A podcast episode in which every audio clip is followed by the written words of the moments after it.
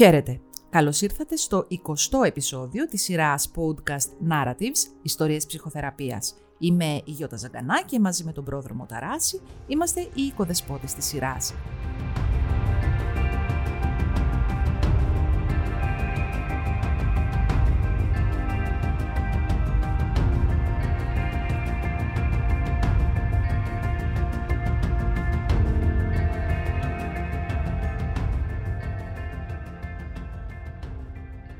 Σήμερα υποδεχόμαστε με χαρά την όμορφη Χριστίνα. Γεια σας. Γεια σου Χριστίνα.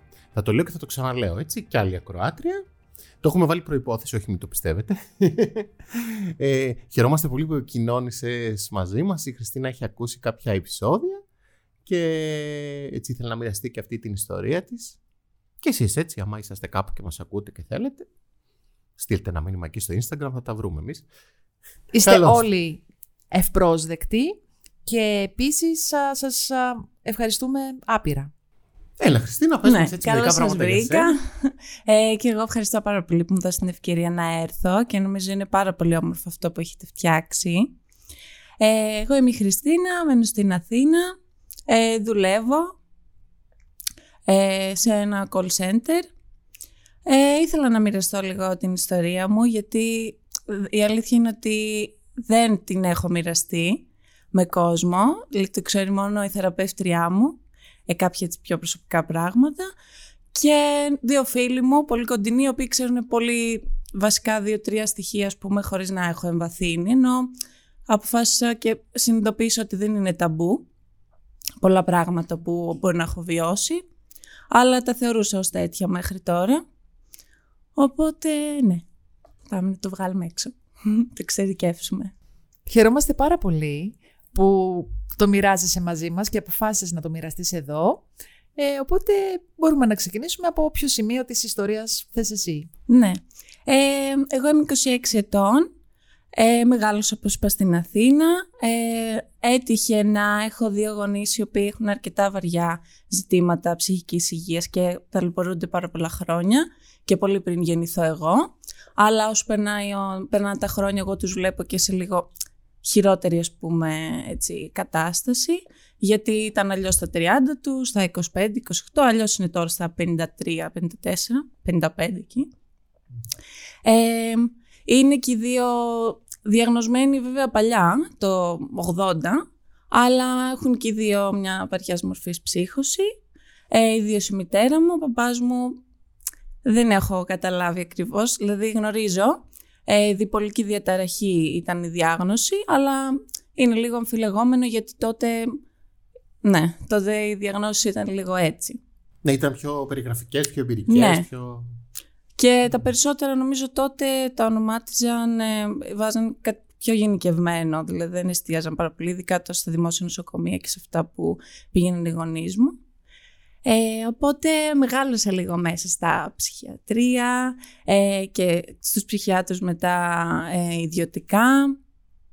Άρα έχω έτσι μια ευαισθητοποίηση και ένα πολύ έντονο ενδιαφέρον να ακούω και το podcast θα σας πούμε με τράβηξε πάρα πολύ αμέσως ε, για αυτά τα θέματα.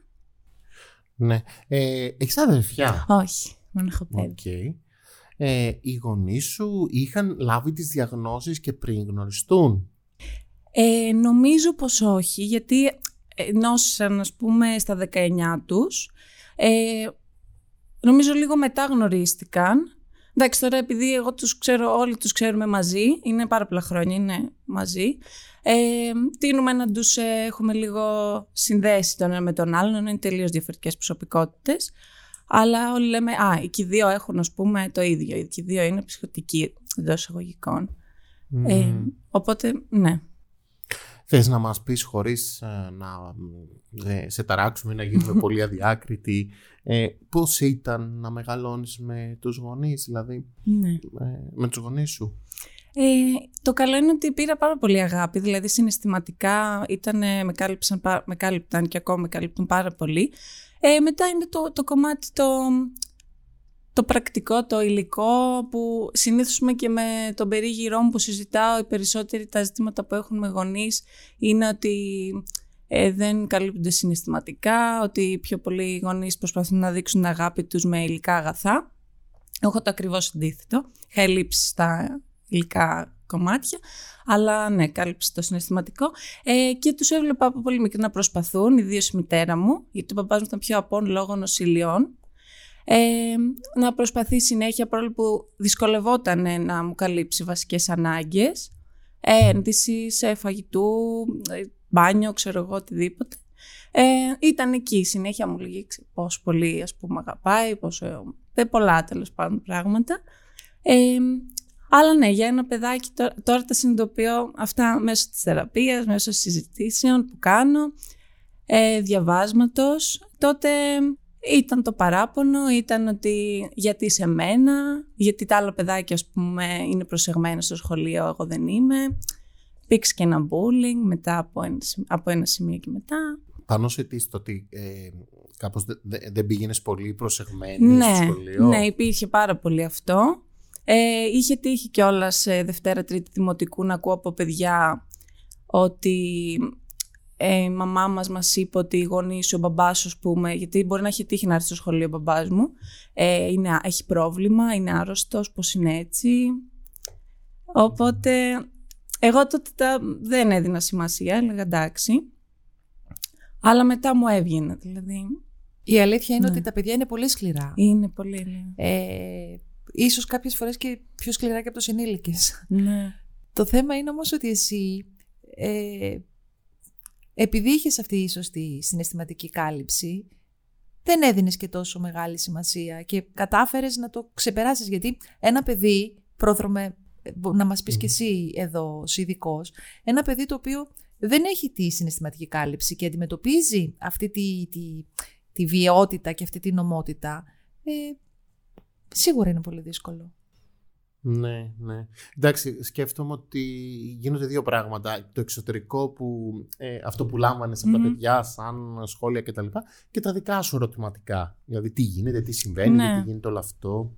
Και ήταν πιο πολύ σύγκριση ότι πώς γίνεται τα άλλα παιδάκια να είναι προσεγμένα, να διαβάζουν, να έχουν τι, τα βιβλία τους όλα. Γιατί τα περισσότερα πράγματα τα κάλυπταν οι γονείς τους, εντάξει, όταν είσαι Δευτέρα Τρίτη Δημοτικού. Ε, εγώ τα, έπρεπε να τα κάνω όλα μόνη μου.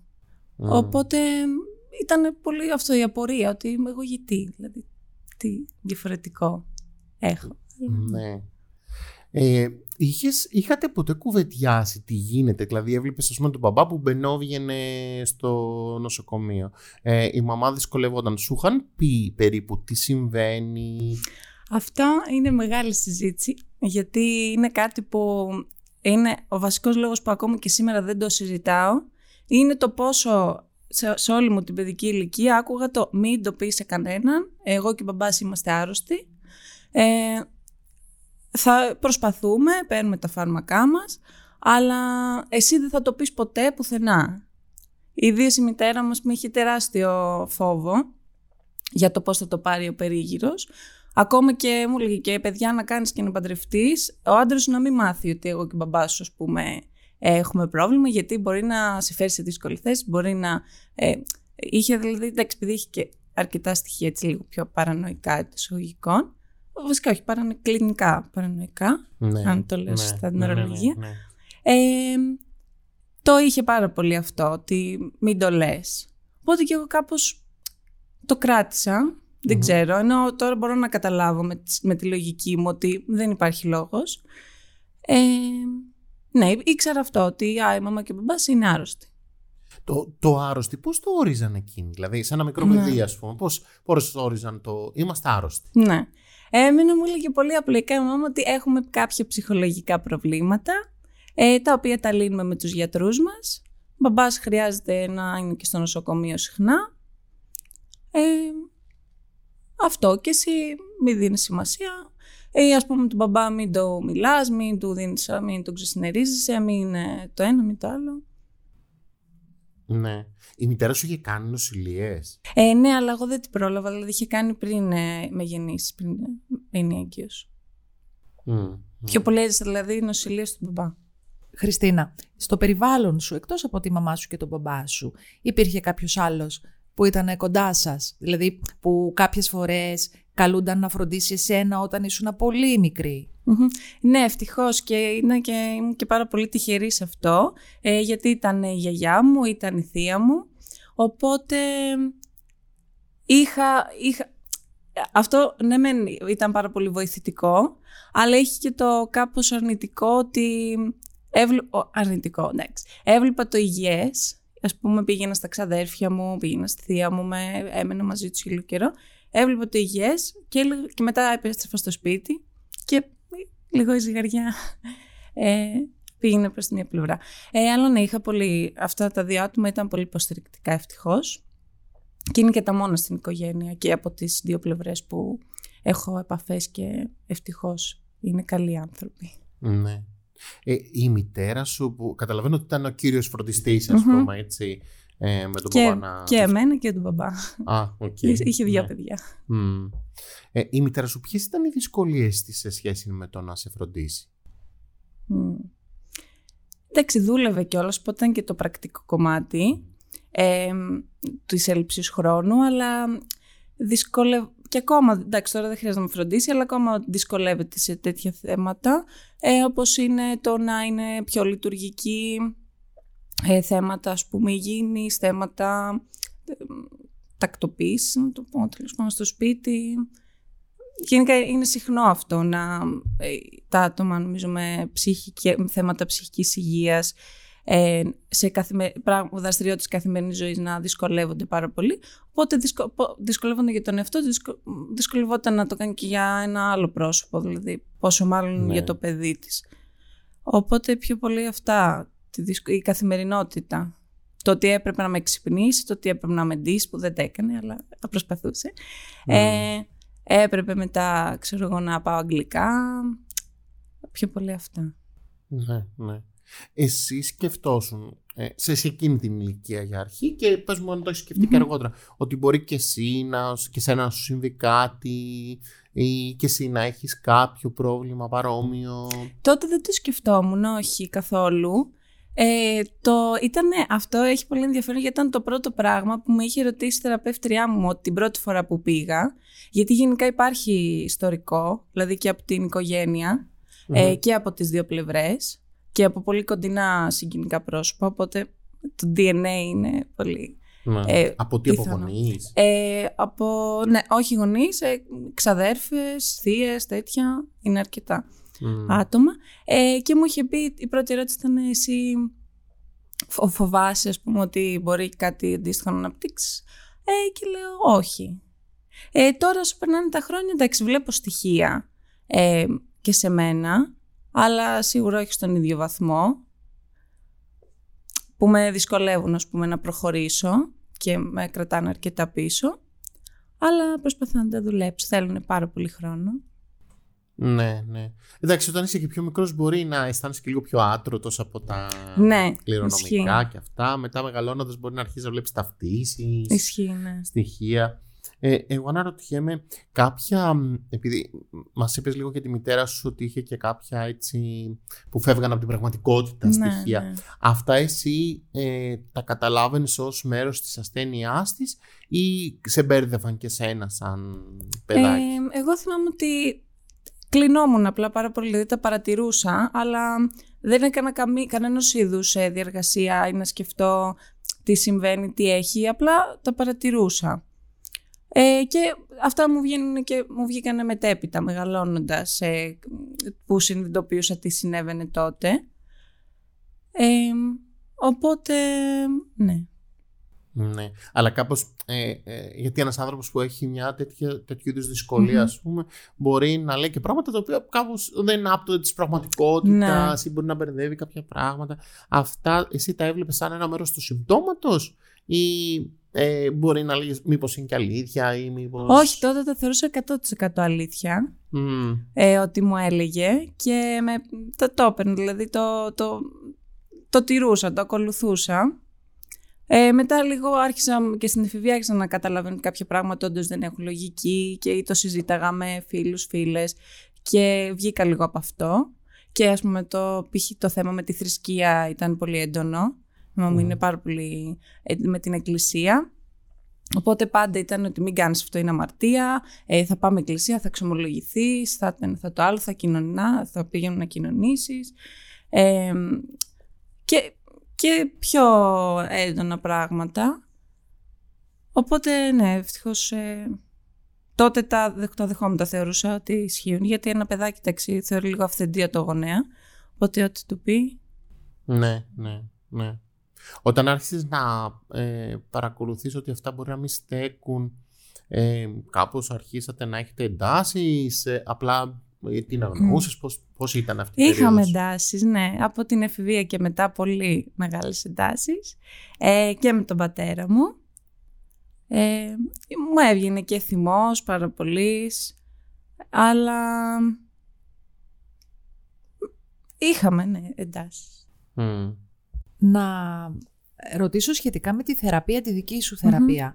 Πότε αποφάσισες να ξεκινήσεις και τι ήταν αυτό που σε έκανε να πεις ότι εγώ τώρα ε, έχω ανάγκη να φροντίσω τον εαυτό μου σε ναι. αυτό το, το κομμάτι; Εμένα ξεκίνησε αρκετά νωρίς το ταξίδι αυτό.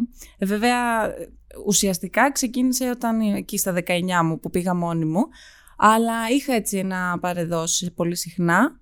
Ε, για παρα... Όχι με...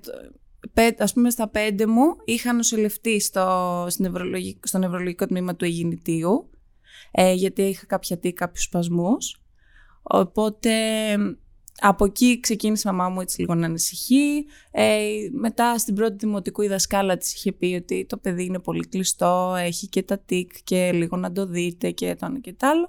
Οπότε πήγαμε στου Δήμου τη, μια παιδοψυχολόγο, για πολύ λίγο βέβαια.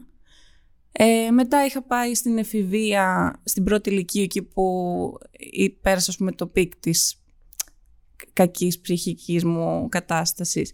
Ε, πήγα στου σχολείου, την ψυχολόγο. Εντάξει, δεν θα πω ότι βοηθήθηκα 100% αλλά για μια-δυο φορές, τρεις που πήγα, εντάξει. Ε, και μετά στα 19 που πήγα μόνη μου συνειδητά, Ευτυχώς τώρα το καλό είναι ότι επειδή το είχα πάρα πολύ στο σπίτι αυτό, δεν, δεν είχα καθόλου φόβους ότι α, μήπως να μην πάω. Πήγα και απλά τα είπα όλα, ανοίχτηκα, ήμουν πάρα πολύ έτοιμη γι' αυτό. Ήξερα ότι το χρειάζομαι και ότι θα το χρειάζομαι για χρόνια πιθανότητα. Οπότε ναι, στα 19 ξεκίνησα.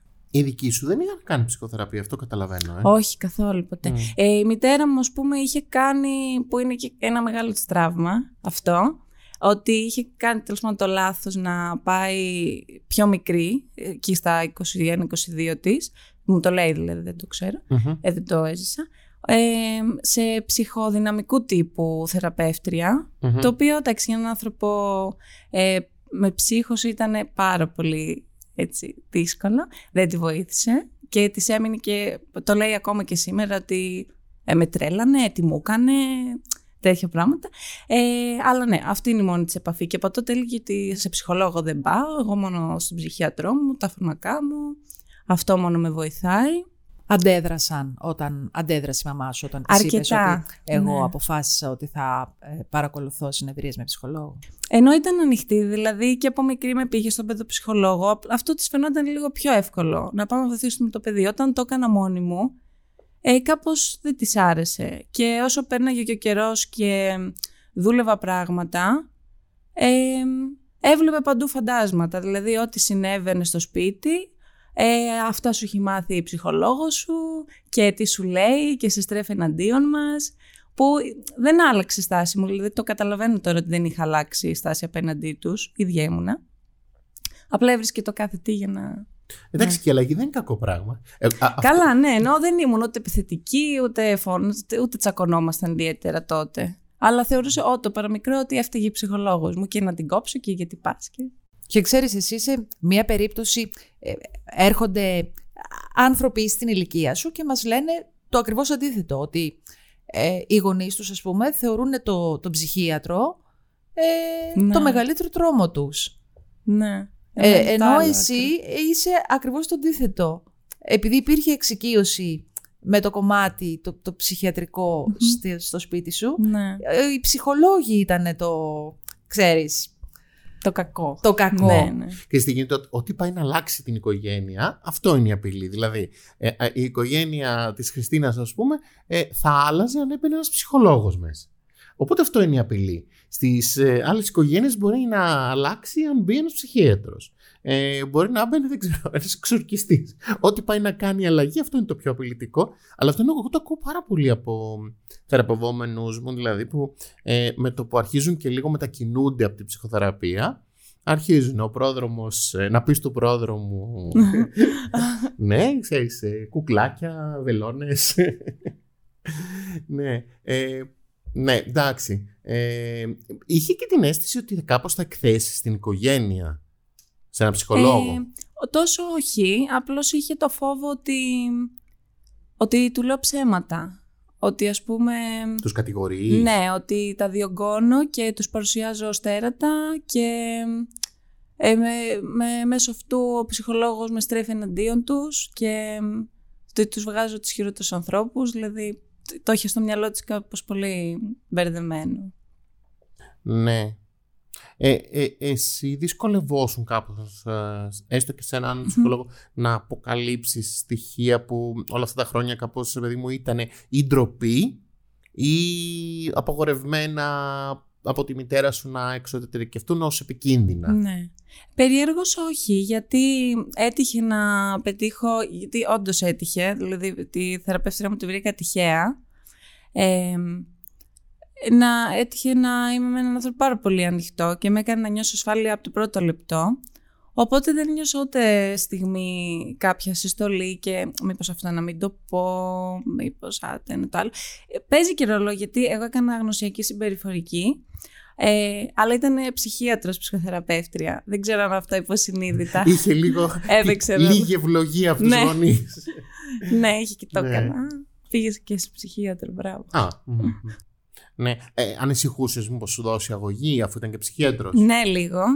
Ε, και το είχαμε συζητήσει και εγώ τότε εντάξει το έπαιζα ότι ε, δεν θέλω γιατί ε, κάνω ομοιοπαθητική τώρα και έβρισκα δικαιολογίες ας πούμε αλλά το, το διαχειρίστηκε πάρα πολύ καλά και όντως από ό,τι αντιλήφθηκα δεν χρειάστηκε ε, κάποια αγωγή θεωρώ ότι αν χρειαζόταν θα μου το έλεγε ευθέως. Ε, ελπίζω. Ε, φαντάζομαι. Ναι. Δεν θα στο κρύβε. ναι. Οπότε, αλλά ναι, μετά από ένα σημείο ήμουν ανοιχτή και σε αυτό. Το συζητάγαμε. ναι, ναι. Απλώς δεν έτυχε. Mm. Μας λες έτσι κάπως με τι ατζέντα πήγες, ε, ήθελες να μιλήσεις για την ιστορία σου, ήθελες να αναρωτηθείς για δικά σου θέματα, ποια ήταν η, έτσι, η πρώτη περίοδος ας πούμε που... Εγώ πήγα πιο πολύ να συζητήσω. Πήγα με το κομμάτι γονείς. Θέλω να σου πω για τους γονείς μου και ε, τι έχουν, τι έχω εγώ, τι μπορεί να έχω, αγχώνομαι, φοβάμαι, μήπως ας πούμε κάτι μπορεί να συμβεί και σε μένα. Ε, και σιγά σιγά ξεδιπλωνόταν όλο αυτό και βγαίνουν και άλλα πράγματα στην επιφάνεια. Ε, ήταν λίγο σαν να, σαν να περιέγραφα serial, δηλαδή τις τα έλεγα όλα και για το background των το παππούδων, γιαγιάδων, αυτά, το, που αυτό που λέγαμε ότι είχαμε και πολύ, πολύ άλλους ε, συγγενείς που είχαν ας πούμε και πιο δύσκολα ζητήματα από ότι είχαν οι γονείς μου, ψυχικής υγείας. Ε, και μετά ξεδιπλώθηκαν πράγματα, ανακαλύψαμε και μία δέπη, εντάξει, συχνό πλέον νομίζω. Εντελώς. Ναι, δεν ξέρω. Και πολλοί που, Γιατί; που κάνουν διάγνωση μεγαλύτερη, ναι. Ναι. Ε, πολλά, πολλά πράγματα ξεδιπλώθηκαν. Ναι, ναι. Να ρωτήσω, η, η μητέρα σου, ο πατέρα σου κάπως έδιναν μια εξήγηση σε σχέση με αυτά που, τα συμπτώματα και, τις, ε, και την ασθένεια που είχαν; Δηλαδή, το εξηγούσαν κάπως, το ρίχναν στο κληρονομικό, το ρίχναν στους γονείς τους, το ρίχναν στην τύχη; Πώς, τι εξηγήσεις Το ήταν; ρίχνανε στους γονείς, Μμμ. ιδίως η μητέρα μου. Ε, είχε τεράστιο θέμα, ας πούμε, ενώ η οικογένειά της ήταν υποστηρικτική όσο μπορούσε. Μμμ. Ε, ήταν πάντα το πρόβλημα και πολλές φορές το έβγαζε και σε μένα αυτό ενώ είχα πάρα πολύ καλή σχέση με αυτή την πλευρά ε, της οικογένειας. Ε, πάντα θέλανε να την καταστρέψουν πάντα της κάνανε κακό ε, γι' αυτό αρρώστησε γιατί οι γονείς της το ένα το άλλο δεν την αγάπησαν, τη μίσαν, δεν τη φρόντισαν. Ενώ ξέρω τέλος πάντων ότι όντως προσπάθησαν να τη βοηθήσουν πάρα πολύ ε, ο πατέρας μου δεν το έριχνε νομίζω κάπου, αλλά δεν ε, μιλάει, ενώ δεν τα εξωτερικεύει και πολύ, ούτε συζητάμε και πάρα πολύ. Οπότε δεν ξέρω να τα αποδίδει κάπου. Νομίζω στη μοίρα μάλλον. Δηλαδή να ακούσει να λέει πόσο άτυχος είναι και η μαύρη μη μοίρα, ας πούμε. Ναι. Ο, ο πατέρας σου είχε καταφέρει να εργαστεί ή με τις νοσηλίες δεν τα Ναι, κατάφερε; εργαζόταν μέχρι. κα- Εγώ ήμουνα 5-6 χρονών, μετά απολύθηκε. Γιατί τέλος πάντων. ε, και άσχημα λίγο, γιατί του, του είπαν ας πούμε, ότι κάτι έχεις τέλος πάντων, δεν είσαι καλά, δεν μπορούμε να συνεργαστούμε μαζί σου. Και τον απέλησαν και τότε άρχισε λίγο και αυτός να παίρνει έτσι, μια κάθοδο. Εντάξει, έχει μια λογική αυτό, γιατί είναι μια τεράστια απόρριψη. Ναι, Ε, πολύ. Και στιγματίζει και τον άλλον άνθρωπο. Σου λέει εντάξει, δεν μπορώ να δουλέψω. Δεν είμαι καλά. Ενώ κάνει τεράστια προσπάθεια Ναι, και πέ- κάνει αγωγή ακριβώς. να, με, να είναι αυτός ο λόγος που θα τον απορρίψουν επαγγελματικά. ναι. Εντάξει, αυτό δείχνει ότι η κοινωνία μας δυστυχώς δεν είναι τόσο ανοιχτή και δουλεμένη για να μπορέσει Καθόλου. να, α- να αποδεχτεί και να δεχτεί ανθρώπους και να στηρίξει ανθρώπους που αντιμετωπίζουν ε, ψυχικές ασθένειες. Ναι, και εδώ κάνουμε αμάν να ε, αυξήσουμε τη λειτουργικότητα σε έναν άνθρωπο που ε, ε, έχει ένα ψυχικό θέμα. Ε, όχι να του μειώσουμε τη λειτουργικότητα, δηλαδή να μην είναι Ναι. παραγωγικός, να μην... Πες μας έτσι, ε, πώς εξελίχθηκε η θεραπεία σου, ε, έτσι κάποια σημεία αναφοράς που έχεις Μμμ. εσύ; Ναι. Ε, πήγε αρκετά καλά. Ε, βέβαια, έκανα πολύ καιρό. Έκανα γύρω στα τέσσερα χρόνια. Το οποίο για συμπεριφορική ήταν πολύ. Ε, οπότε μετά ε, άρχισα να... κα- Δεν με βοηθούσε μετά από ένα σημείο τέλος πάντων. Έπαιρνα πράγματα, αλλά κάναμε λίγο ένα κύκλο. Ε, ανακυκλώνουμε τα ίδια πράγματα. Ένιωθα ότι δεν έχω κάτι άλλο να πάρω. Ε, της το είχα επικοινωνήσει. Ε, το είχαμε συζητήσει αρκετά. Αλλά δεν το κλείναμε. Και κάποιος εγώ ήθελα να κλείσει αυτό το πράγμα, να φύγω. Να... Δεν ξέρω, με είχε πιάσει, ήθελα να φύγω.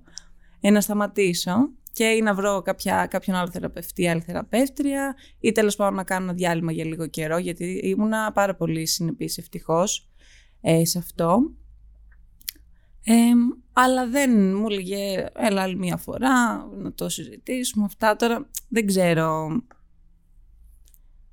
Δεν θεωρώ ότι έγινε επί τούτου ότι δεν ήθελα ας πούμε ή ότι είχε και εκείνη κάποια σύνδεση γιατί ήμασταν και πολλά χρόνια αλλά για κάποιο λόγο δεν το κλείναμε. Ε, οπότε μια μέρα έφυγα. Είπα να είστε καλά, θα σας καλέσω εγώ για το επόμενο ραντεβού. Ε, δεν κάλεσε ποτέ. Ε, αλλά έκανα κάποιες σπασμωδικές κινήσεις. Δηλαδή πήγα σε μια άλλη θεραπεύτρια μετά από μια εβδομάδα γιατί ένιωσα ότι το χρειάζομαι. Δεν μπορώ. Ε, αλλά ήταν πολύ κακή εμπειρία. Γιατί δε- εμένα δεν με βοήθησε τουλάχιστον. Πήγα μέσω ενός φίλου μου που πήγαινε και όντως τον είχε βοηθήσει πάρα πολύ. Εμένα δεν με βοήθησε καθόλου. Ε, εκείνη ήταν κλινική ψυχολόγος που πήγα, αλλά ναι, ήταν πολύ καθοδηγητική, να το πω, δηλαδή πολύ αυστηρή, πολύ θα κάνεις αυτό και λέω, εντάξει, οκ. ναι, ναι. Εσύ Έφυγα. δεν είχες ανάγκη από αυστηρότητα, είχες Ναι. ανάγκη από άλλου είδους α, Προσέγγιση. σχέση και συνεργασία θεραπευτική. Ναι, ναι, ναι. Οπότε έφυγα. Ε, Έκανες άλλη προσέγγιση σε θεραπευτή; Νομίζω πως όχι. Ξαναπήγα μετά στην παλιά μου πάλι, μετά από κάνα μήνα. Δεν της είπα ποτέ ότι πήγα σε άλλη και, και σε αυτή την άλλη που δεν με βοήθησε πήγα και καιρό. Πήγα 4-5 φορές που Μμμ. πάλι δεν μπορούσα να της το κόψω. Δηλαδή της έλεγα, ε, μήπως... Δε- δεν είχα το, το θάρρος ας πούμε, να της πω ευθέως, ε, δεν βοηθιέμαι, θέλω να σταματήσουμε, δεν, να είστε καλά. Ε, οπότε το ανέβαλα λίγο. Ε, και γύρισα στην παλιά μου. Το συζη- συζητήσαμε διάφορα, αλλά όχι αυτό. Είναι λίγο κακό αυτό. Έπρεπε Μμμ. να το είχα μοιραστεί. Θα βοηθούσε. Ναι. Ε, και κάναμε έτσι κάποιες ακόμη συνεδρίες και μετά πάλι εξαφανίστηκα. Μμ. Ε, και είμαστε στο σήμερα. ναι. Έχω να πάω ένα 8 μήνο, 9 μήνο. Μπορεί και χρόνος να είναι. Ήθελα να ρωτήσω, από αυτά τα τέσσερα χρόνια που κάνατε αυτή την ε, ψυχοθεραπεία, ε, κρατάς έτσι κάποιες ε, συνδέσεις, κάποιες συνειδητοποιήσεις, ε, κάποιες έτσι, ε, κάποια στοιχεία ας πούμε, που σε προχώρησαν ή που κατάλαβες για την ιστορία σου. Ναι, πάρα πολλά πράγματα και πολλά, σε πολλά ανατρέχω και τώρα ε, που μπορεί να είχαμε συζητήσει στην αρχή και θα μπορούσα να τα είχα ξεχάσει τώρα μετά από πόσα χρόνια. Ε, αλλά μου έχουν μείνει πολλά πράγματα τα οποία τα εφαρμόζω και στην καθημερινότητα ε, και στον τρόπο που σκέφτομαι. Αλλά νομίζω γενικά όλο αυτό, αυτή η πορεία ενός, ανθρω... η πορεία ενός ανθρώπου ε, μπορεί να έχει πάρα πολλά ups and downs και σίγουρα κάνω πολλά πισωγυρίσματα. Μετά πάλι επανέρχομαι λίγο. Νομίζω αυτό θα βοηθάει να έχεις μια συνέχεια στη θεραπεία σου.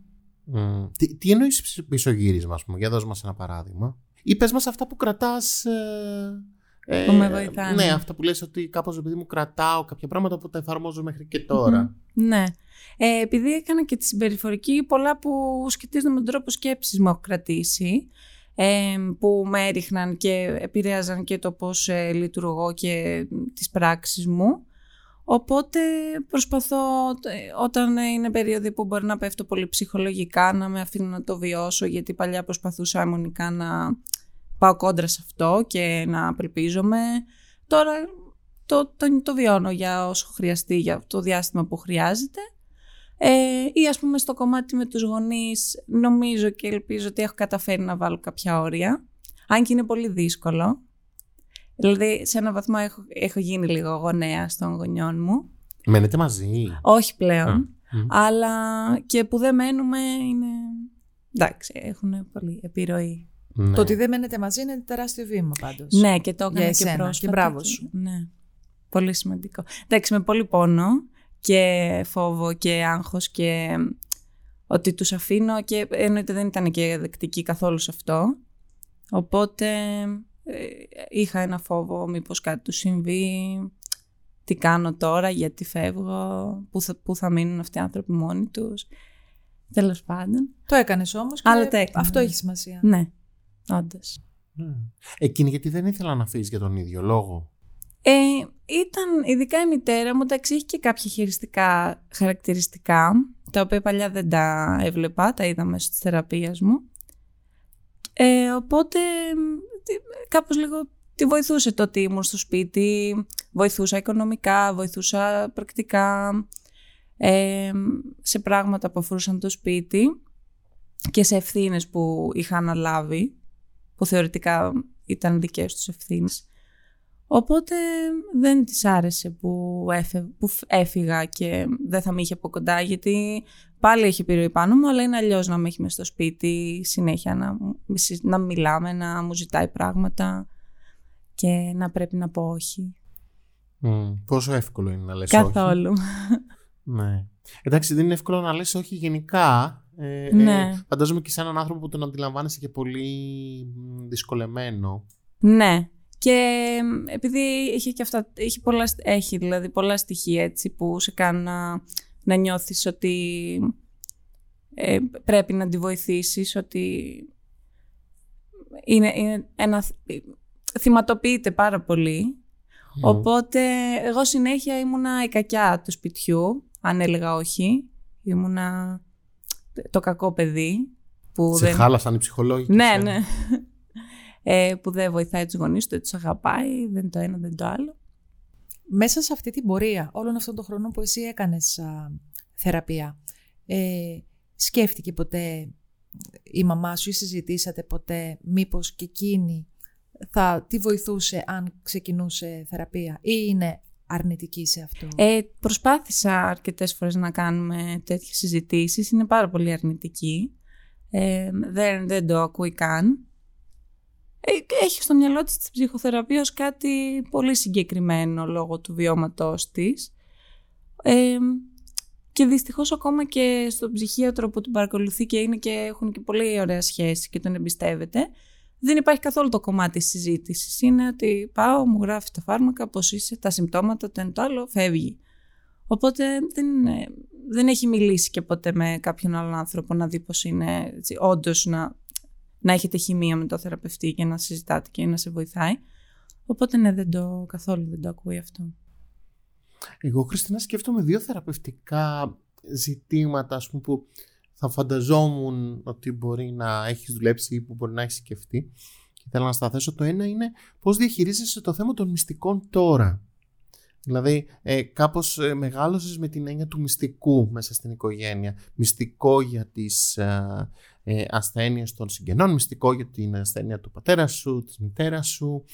Ε, τώρα, πώς διαπραγματεύεσαι την έννοια των μυστικών γενικά; Ναι. Ε, η αλήθεια είναι ότι έχω δημιουργήσει και άλλα μυστικά, αλλά πλέον ε, είμαι πιο ανοιχτή, τα συζητάω πολύ πιο εύκολα. Ε, παίρνω, μου παίρνει χρόνο βέβαια, δηλαδή χρειάζεται να νιώσω άνεση ε, με τους ε, ανθρώπους που θα μοιραστώ το οτιδήποτε, αλλά και ευτυχώς και με τη θεραπεία και με ό,τι δική μου ας πούμε, έρευνα και αναζήτηση έκανα, με έχει βοηθήσει το να, να τα εξωτερικεύω εν τέλει, τουλάχιστον στο βαθμό που... και, το αποδομείς και λίγο μετά. Λες, οκ, αυτό ήταν, δεν είναι κάτι το, το κάθε θέμα από το οποιοδήποτε θέμα, γιατί να μην το συζητήσω, γιατί να μην το πω. Αλλά ναι, σίγουρα δεν είμαι σε βαθμό που να πω ότι ακόμα και αυτό και το κομμάτι των γονιών που αντικειμενικά και με, στο σήμερα είναι κάτι που λίγο αρχίζουμε και τα, αυτά τα ταμπού τα αφαιρούμε από τις ζωές μας όσο μπορούμε, όσο γίνεται. Ε, πάλι ήταν κάτι που το είχα πολύ...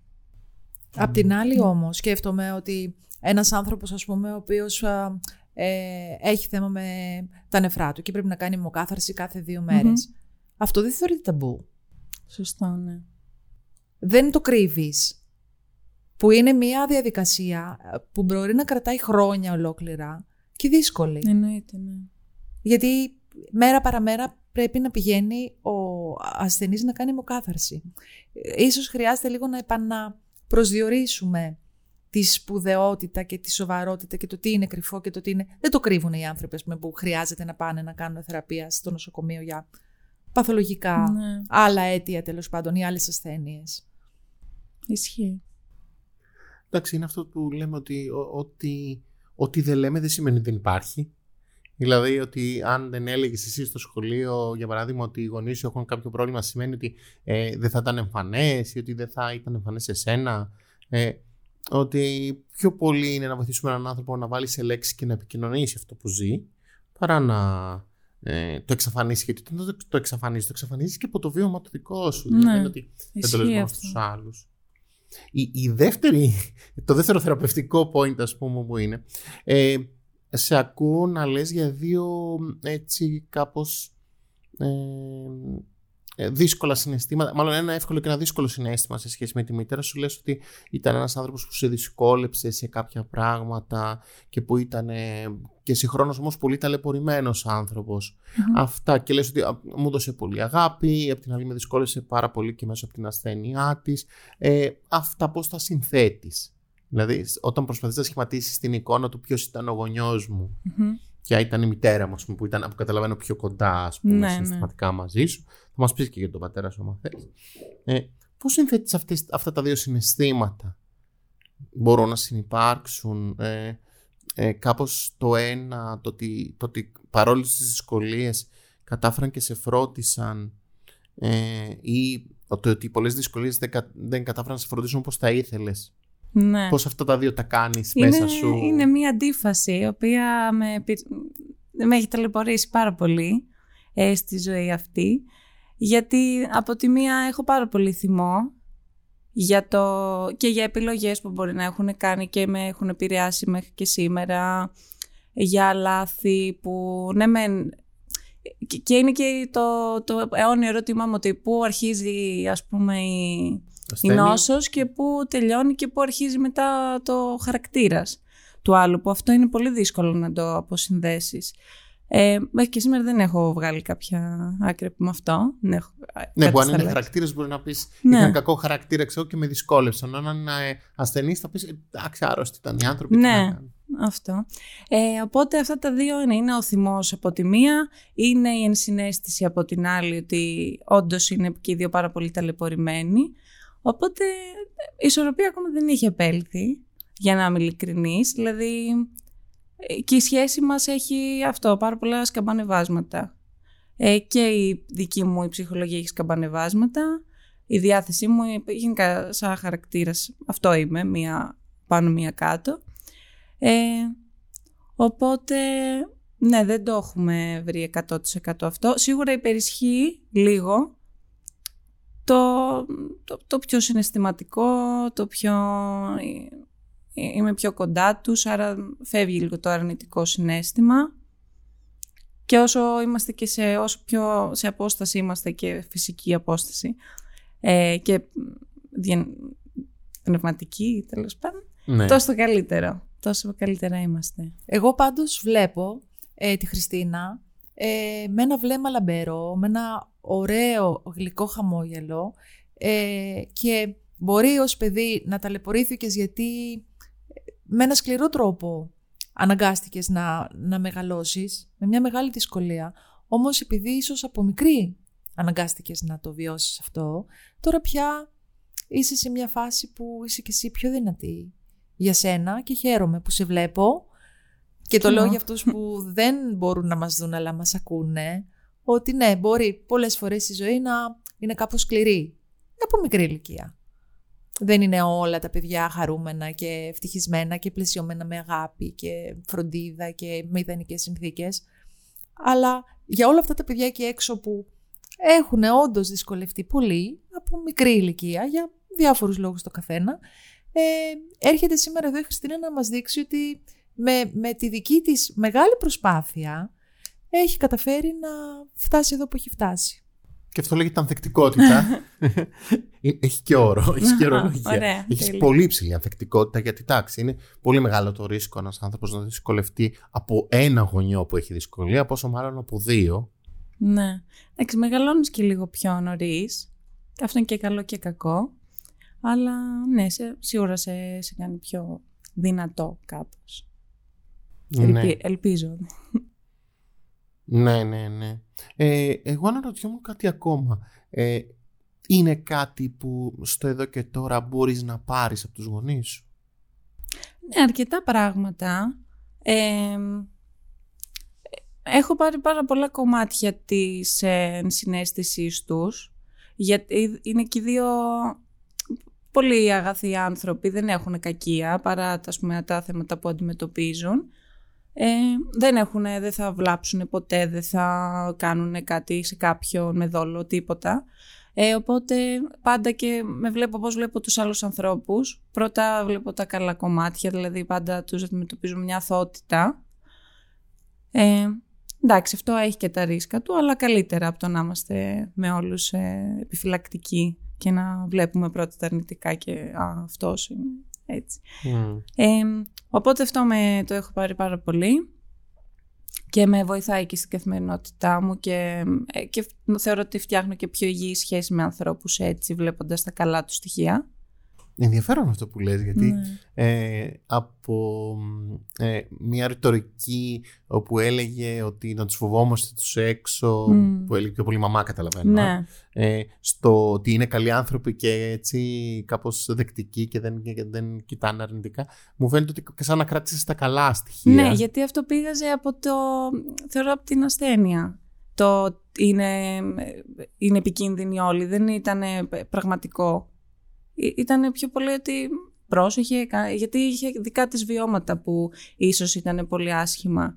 Οπότε δημιούργησε ένα φόβο, χωρίς όμως αυτό από πίσω να έχει, να έχει κακή πρόθεση.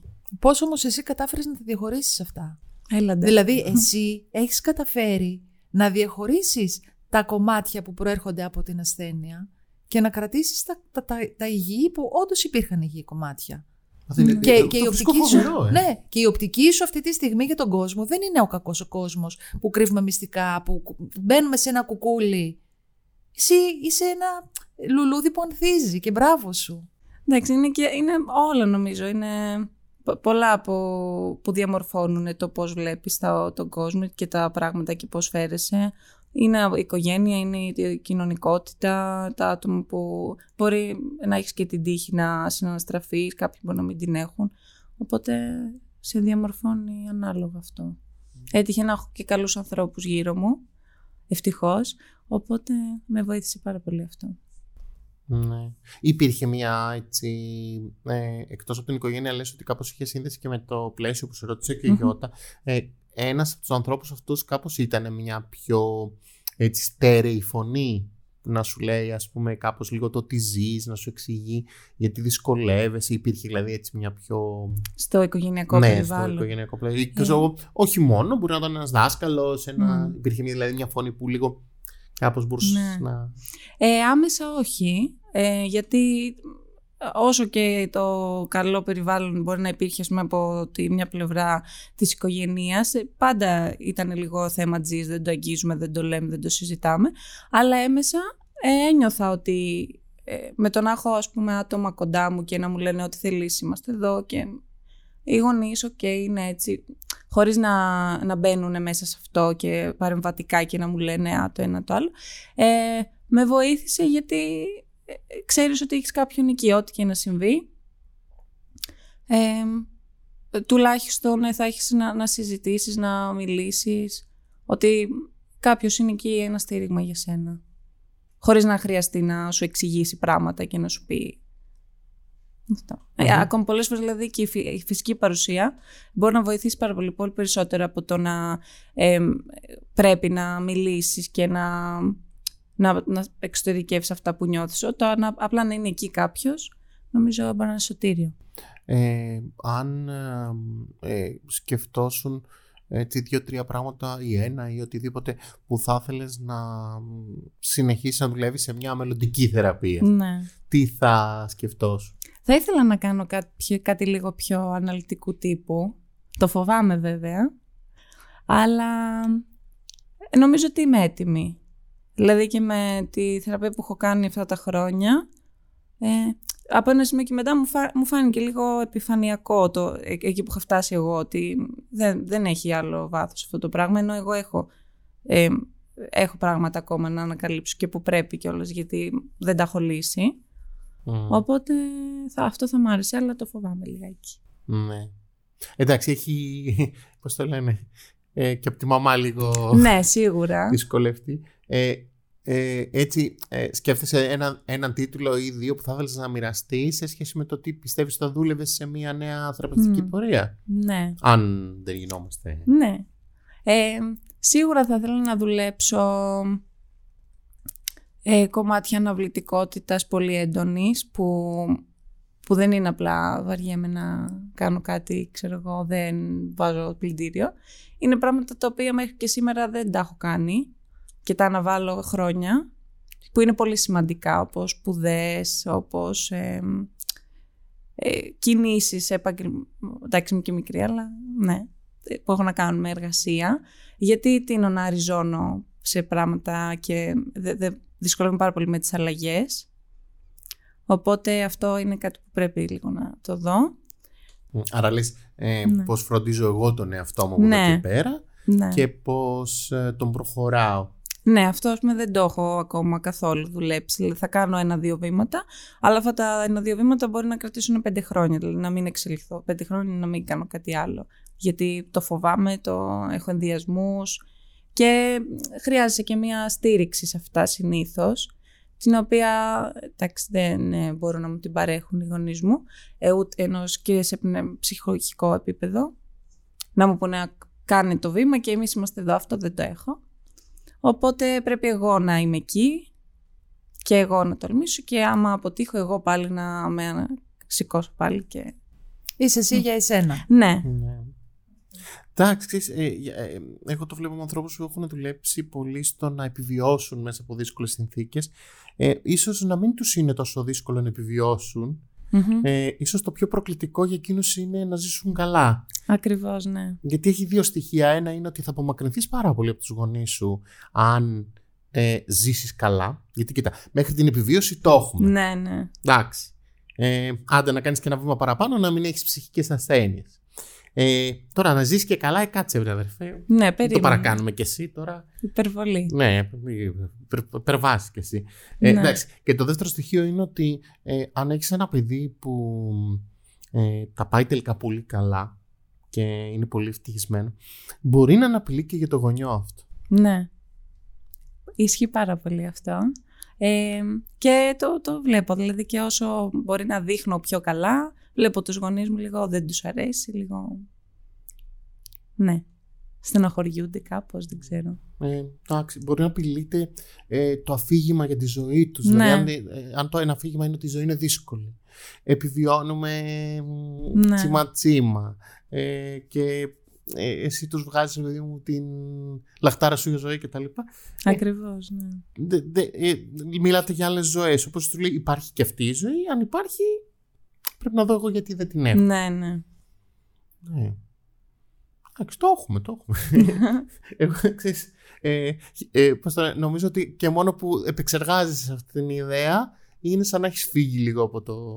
Απλώς μπορεί, να- θα πάρει παραπάνω χρόνο από ό,τι θα έπαιρνε υπό κάποια άλλη συνθήκη. Ναι, μωρέ, ξέρεις Αλλά- γιατί, γιατί μπορεί ε, να τις ξορκίζουμε αυτές τις φωνές ότι ο κόσμος είναι επικίνδυνος, η ζωή είναι επιβίωση, είμαστε διαφορετικοί από τους άλλους. Τις ξορκίζουμε λίγο με έναν αντιδραστικό τρόπο για να ζήσουμε.